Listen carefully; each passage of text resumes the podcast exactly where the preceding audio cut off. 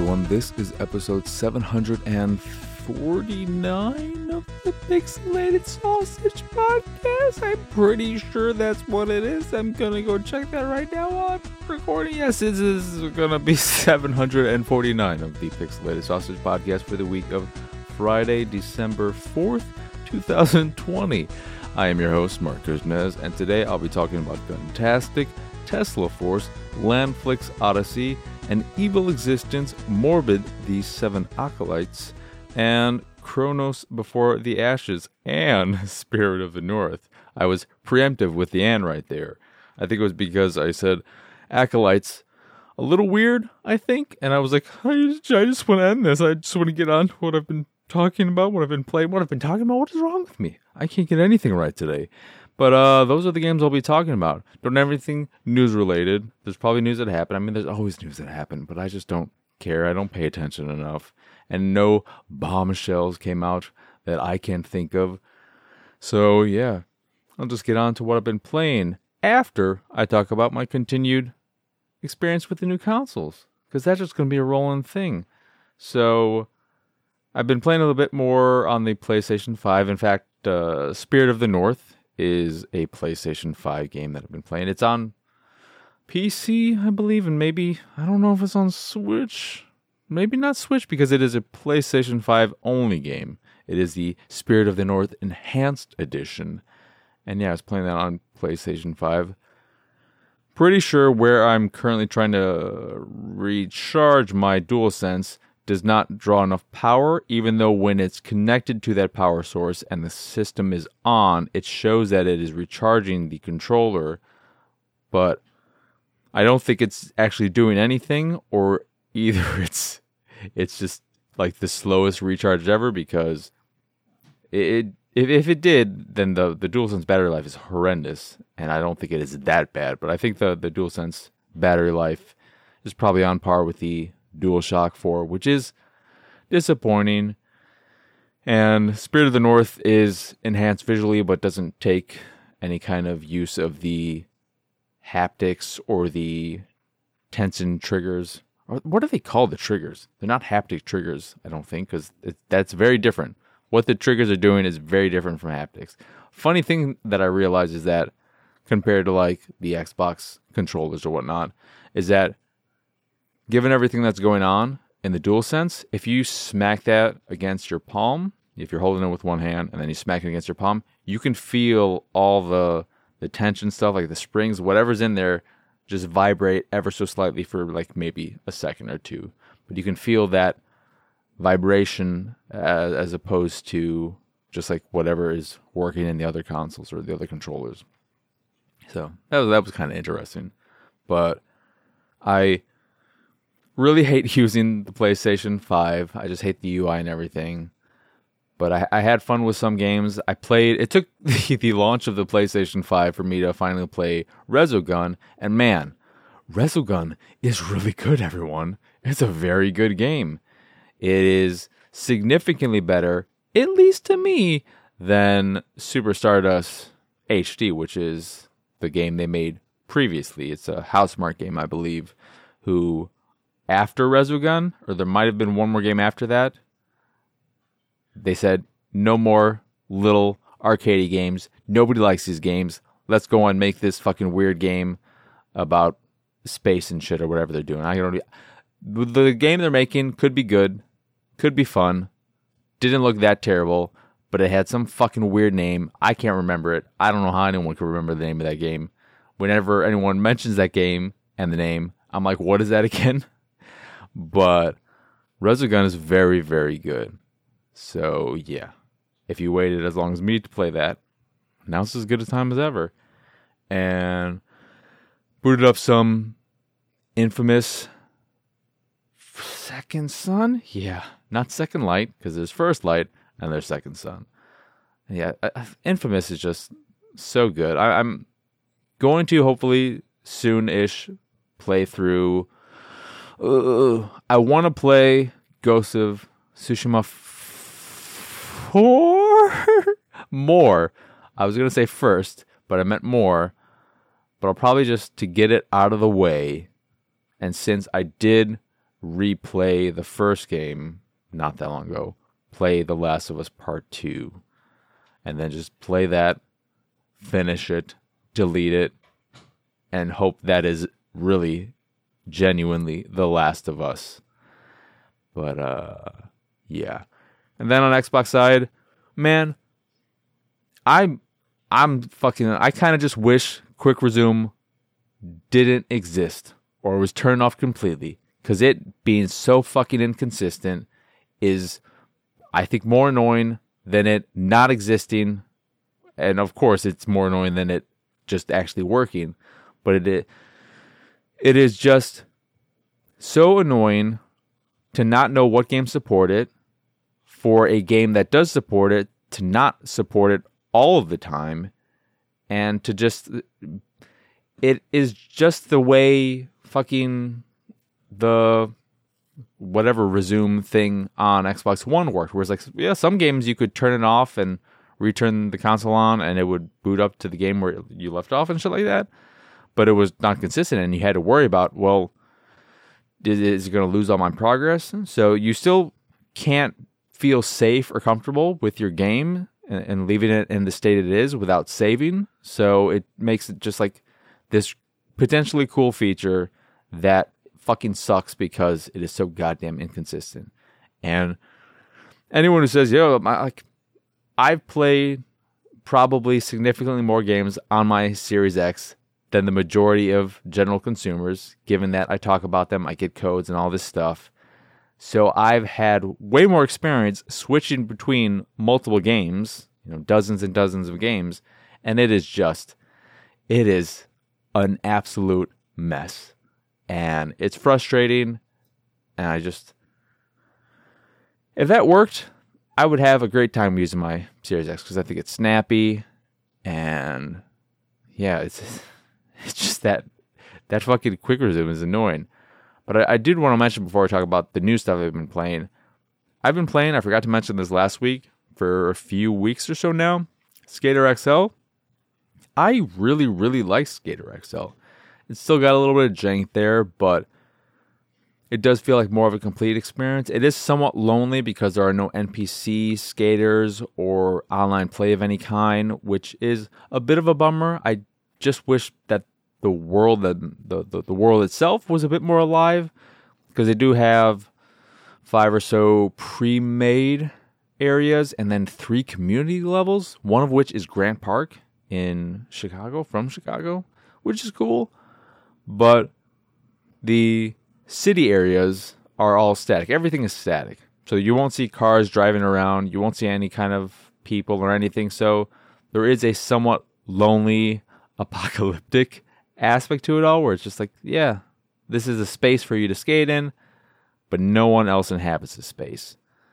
And I kind of wish they just had that because it feels really good to control and it's just a really fun, relaxing experience.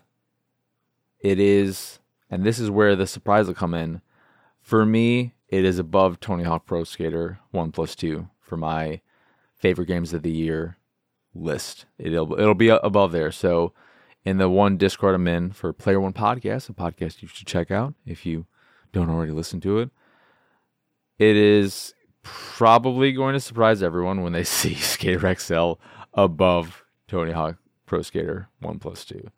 But I just I find myself coming back to it much more because I I really like Tony Hawk, but it is more of this arcadey, high score chasing type of game. And after a while, after I completed all the objectives and everything for all the levels, and because pretty much everyone, like I, I feel like 90% of that particular Discord got it on PlayStation 4 or maybe PC.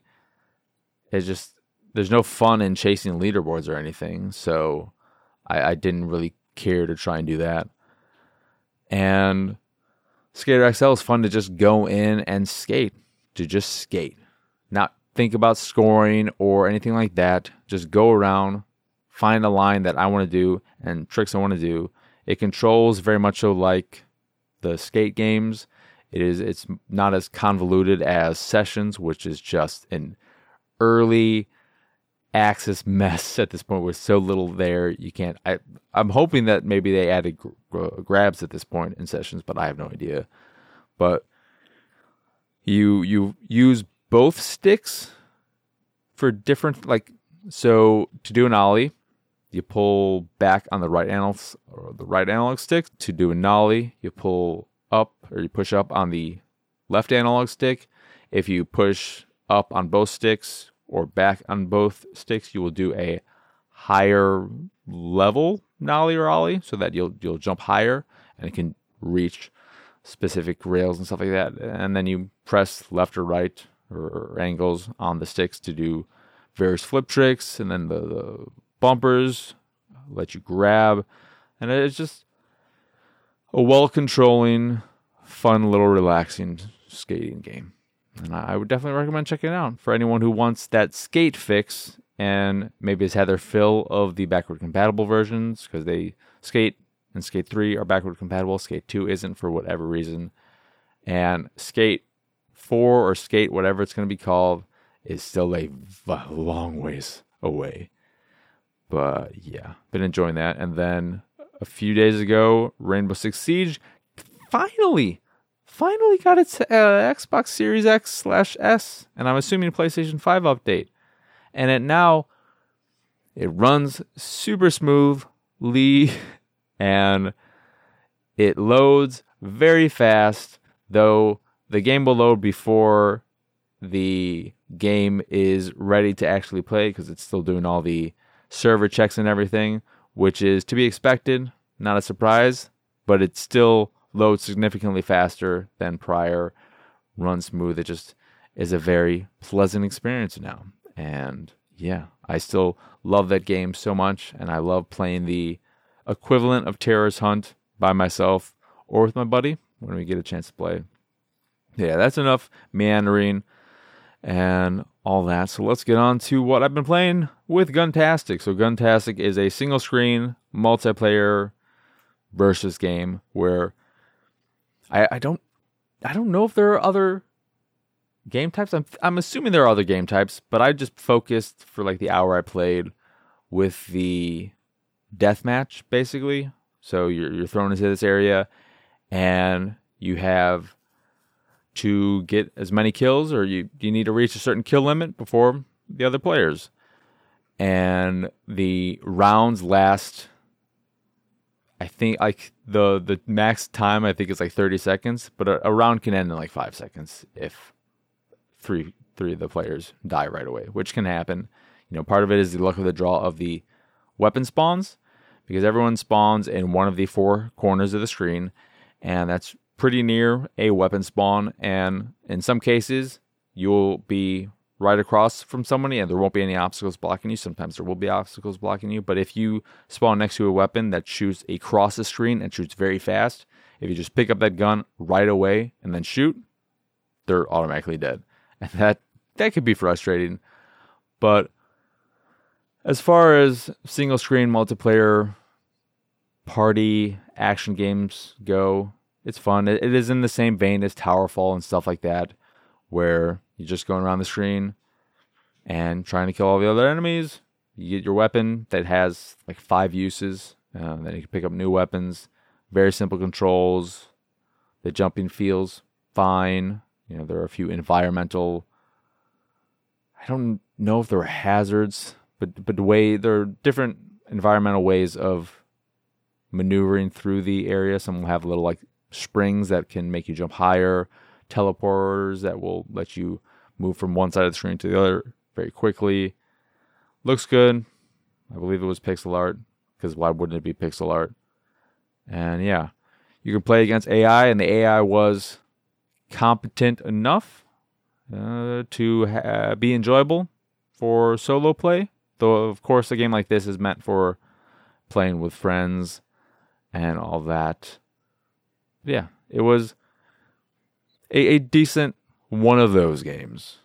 Then Tesla Force is a spin-off of Tesla versus Lovecraft, which was a top-down twin-stick shooter from last gen, I don't know exactly when. I feel like around 2017 or so. And this one changes up the formula a bit just by basically adding a lot to it. So you've they've added more weapons. I, I think they've added to every category. So there are now four playable characters, two unlocked right at the beginning, and then two that you have to unlock by achieving some kind of objective. And they've added more weapons, monsters, different types of game, not game types, but objective based things in the environments. And yeah, it's a, an, an 10 Tons Limited, which is the the publisher. I don't believe it's they they could be the developer as well. I forget because they they put out a lot of stuff. But they continue to just be for me the premier top down twin stick shooter studio. Starting with I think their first one of last gen Crimsonland, and then they had Neon Chrome, Judgment, Tesla versus Lovecraft, of course. I think maybe one or two other ones in there, and they just all one feel great mechanically. They just are solid mechanically speaking. And then they all have their own unique little not I don't want to say gimmicks, but they have their unique play styles and ways of giving you a, a different experience. So it's not just okay, you're in a, uh, an arena and you're taking out enemies that are coming at you from all sides. They'll have specific different things. Uh, and Tesla Force follows a rogue like rogue light, light, light, light structure in that you are going into one of three campaigns and you see how far you can go. If you die, you get back to, you go back to the beginning, you go back to your little home base where you can unlock new starting I don't are they starting weapons? I can't remember if I started with those weapons. I think you start with those weapons, but you unlock more weapons, you unlock new abilities and can improve stuff. You like those are all like little permanent things. So it's in the roguelite. That's why it's a roguelite. But you you then start another go down a campaign with branching paths and all that. And it's just it's very fun. The the, the core gameplay involves twin stick shooting, of course left analog, uh, left analog stick and right analog stick, and then the ability to teleport maybe like an inch in screen space, which can allow you to avoid enemies by teleporting over the over a little crack in the the ground or reach somewhere faster or to just jump around quickly. Uh, that of course requires a little slow recharge, but it's it's just a lot of fun. It is enhanced for the new consoles, which is nice.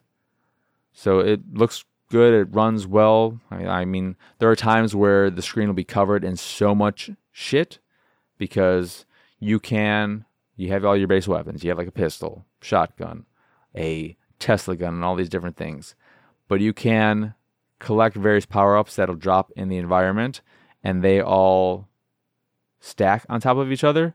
So you can get fire bullets and then rapid fire and then the equivalent of like a spread shot that will give you like 12 bullets or something.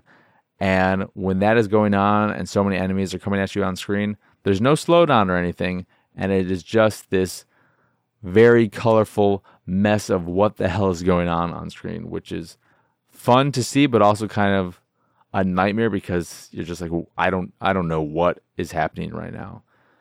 But I I really like, it. and then there will be other power ups that come uh, that drop down as well, like nukes and whatever. Uh, it's just you know it's a traditional twin stick shooter in many ways, but it's it's fun, has co op, and yeah, I like it. Like I like all their games. It's just a really good time.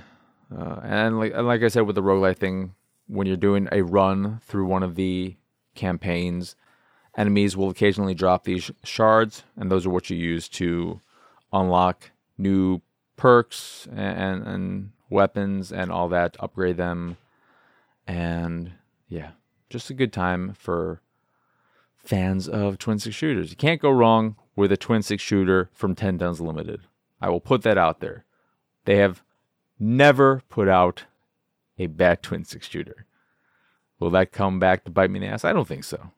Because as far as I can remember, everything, everything they put out is just so much fun.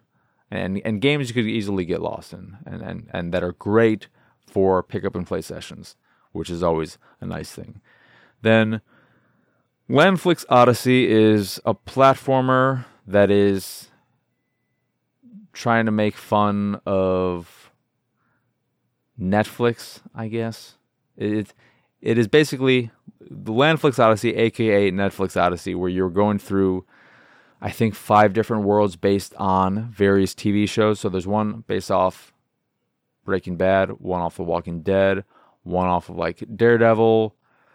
Then there's one that is Stranger Things, and the last one is which I think was the first one, or no, the first one was Stranger Things. There, there's one other one that I can't remember what it is, but they all have their specific gameplay quirk that they add to the experience. So the Walking Dead uh, levels give you a harpoon type gun, which you can use to shoot against surfaces, against walls to create like little step ladders for you. So little platforms that you can jump on to reach different heights that you wouldn't be able to otherwise.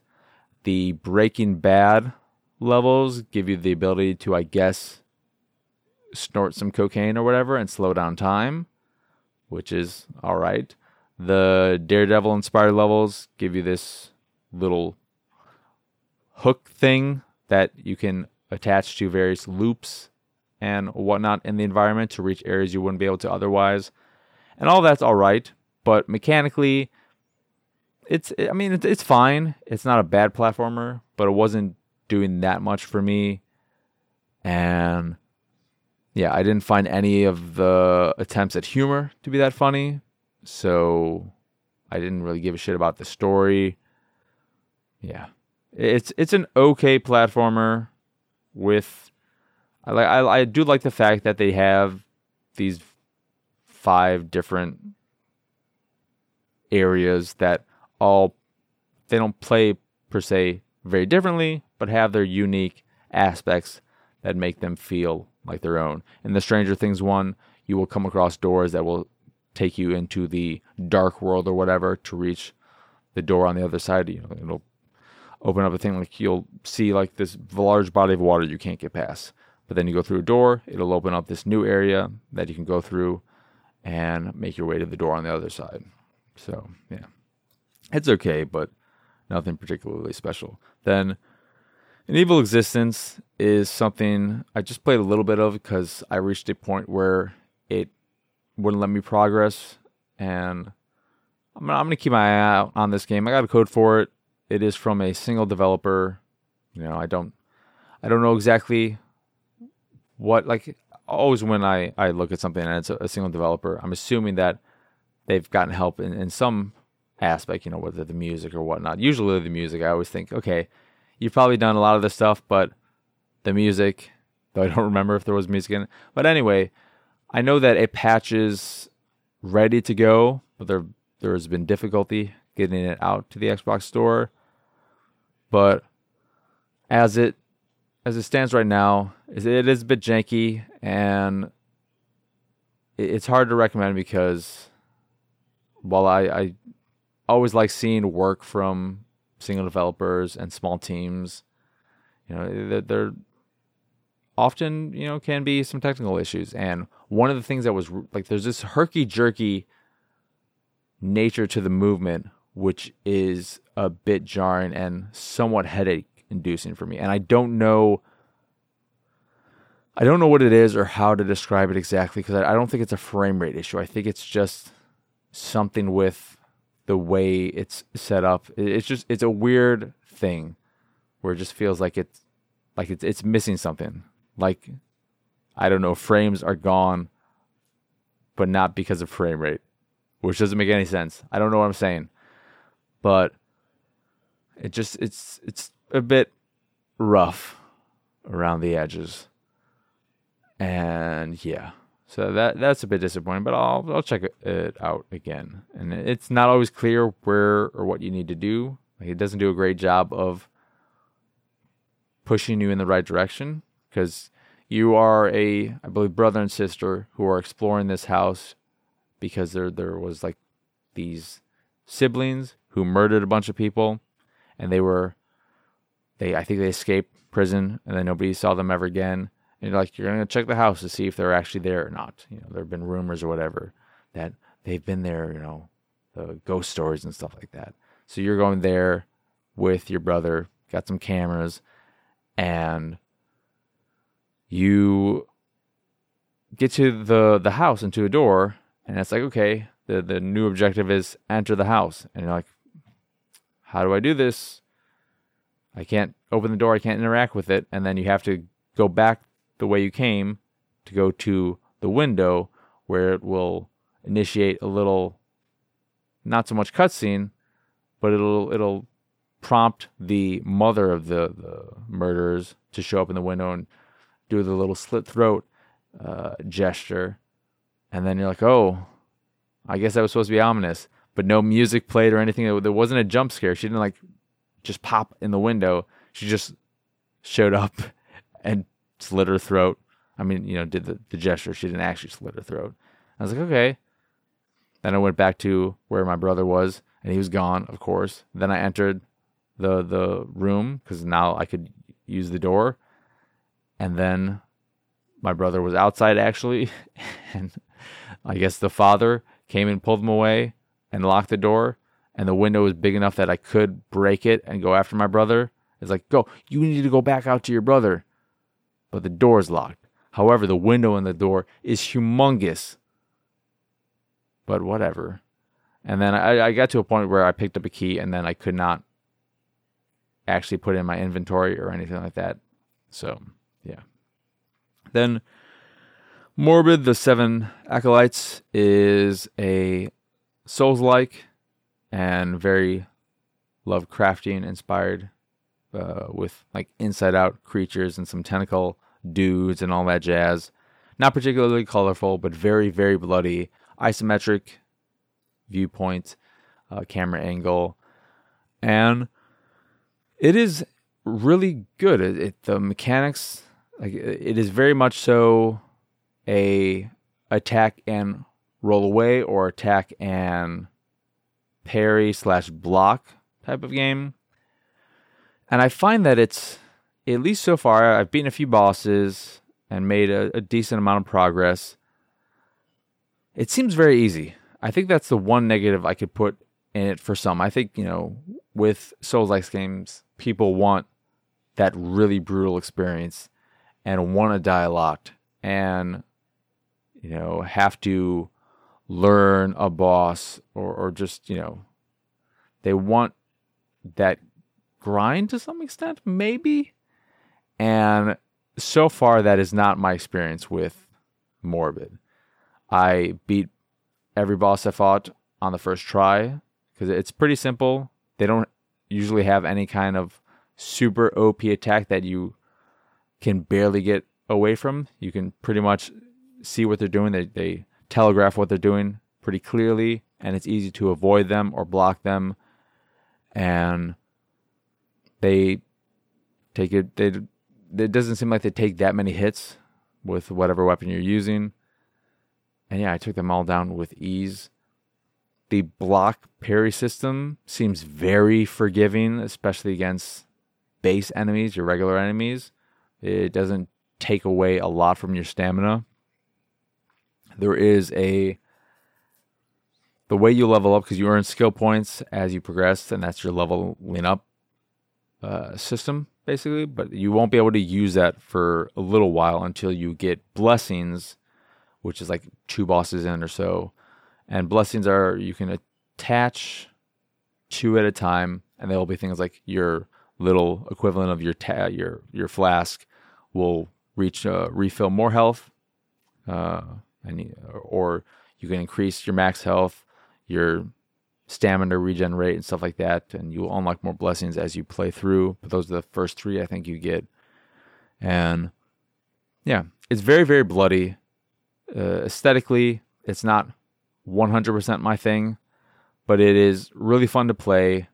I played it for like two hours in one sitting and wasn't really planning to play it that long, but I just kept coming back to it. You have fast travel between the equivalent of campfires, but they're like little shrines. And yeah, it's definitely absolutely worth checking out for fans of Souls games and Souls like games. Um, yeah, I, I was pleasantly surprised by it. Animations are good. Looks looks good for what it's trying to pull off and all that. And especially if you like blood and lots and lots of blood, it is perfect for you. Then Chronos Before the Ashes is, if you are wondering, in the same universe as why can't I remember it now? Not Realm Reborn Ashes. Realm Reborn Ashes. What a fucking stupid. I did it for Attack the Backlog, and I can't remember it now. That that one game that is from the ashes. Something from the ashes. Revenant? Remnant? Remnant. Remnant. Remnant from the ashes. It is in the same universe, same studio. I think it's Gunfire Games, and it is a Souls like. Except instead of focusing on gunplay like in Remnant, it focuses on melee combat. And it's I guess it was a VR game initially, and now it's made its way to just non VR, regular old games. And it, it's it's okay. It definitely visually looks like a VR game that has had the VR removed because it's. I think Remnant looked better from what I can remember, but you can definitely see remnants from Remnant in the environment. I think it's supposed to take place like seven days. I, I don't think it's supposed to take that much earlier than the events of Remnant, but I'm not sure. It it, it, it doesn't matter. It's not like there's story things relating to it that you need to know about or care about. But you play as a young ish boy or girl, and I played a few hours and I didn't die yet, but I know me- one of the mechanics, the one that is the most interesting, is that I guess as you die, every time you die, you age a little bit. And I think that's really cool. But in my initial experience with the game, it is again on the easier side, which isn't bad. It just is a little surprising because Remnant, that game's first impression, like it, it got easier the more you played, but initially it was brutal for single player uh, playing. And this one I don't believe has co-op. I don't I don't believe Chronos has any kind of co-op. But the the melee combat is okay. Like it, it's a very okay one of those games. A very okay Souls like. It doesn't do anything particularly special so far. The enemy designs, the environments, all of that, nothing stands out all that much in what is a very crowded genre, of course. But it is solid, and I think the more the fact that it is on the easier side could be inviting for some, you know, that could be a turn off for others, but it could be a turn on for the other others. Uh, but yeah, you know, I, I it it didn't really grab me. That's the thing. I, I played it, and any melee enemy, they were a pushover because I don't think it came across any enemy that focused solely on melee that didn't have their animations broken up every time you hit them. So you didn't really have to think about them. But with enemies who'd use ranged weapons or some more powerful, unique, like this rolling bug thing, those don't have their animations broken. But yeah, it was okay. Not super challenging so far, at least. But I'll, I'll see. Maybe it'll, maybe it'll get more challenging because Remnant definitely started off as a nightmare and got better, but always had its moments of being nightmarish, whether playing with somebody else or not. But uh, yeah, Then last of the games I've played is Spirit of the North Enhanced Edition for PlayStation 5. And I'll say this first and foremost, it does not stream, oh, this is a PlayStation 5 game. It looks okay. The environments probably stand out as the most visually impressive, but even those, it's nothing about the game says, hey, I don't think you could have handled this on a PlayStation 4. It is 60 frames per second. Maybe that wouldn't have worked, at least on a base one. But visually, it's okay. I don't think your little character you play as a fox, I don't think they look that great.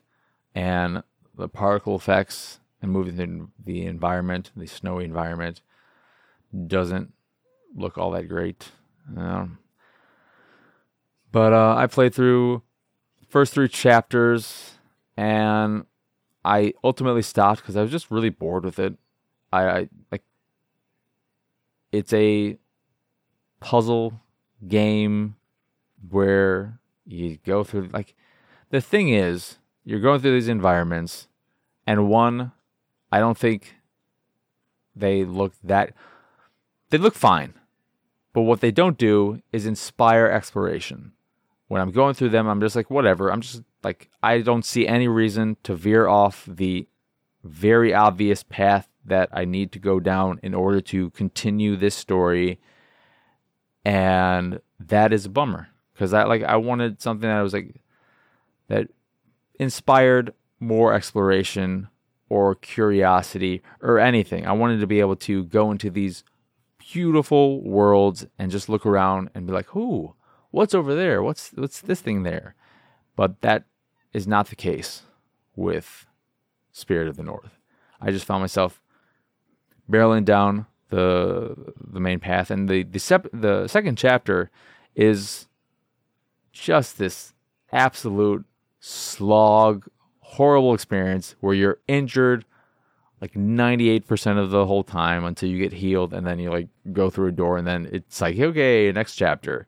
But you hurt your like right leg uh interacting with some kind of evil entity. Not entity but like there is this red thing in the the world that is toxic if you're if you come near it that weakens you slows you down and stuff like that and you collapse and you're a little injured. So then the whole of the second chapter, which was maybe 20 minutes or something, you're just slowly walking through this thing, getting some environmental storytelling, I guess, following this spirit fox. And it's just slow and not interesting. And I was just like, man, can this fucking fox just heal up already? I got to a point where I saw a statue of a fox and the, like spirit fox lit up the the wall and there was a pool there and I'm like, "Ooh, I'm going to go in the pool and I'm going to get all better." It's like, "No, I still have more fucking slow walking to do." So yeah. Bit disappointing. There are just like like mechanically it's fine.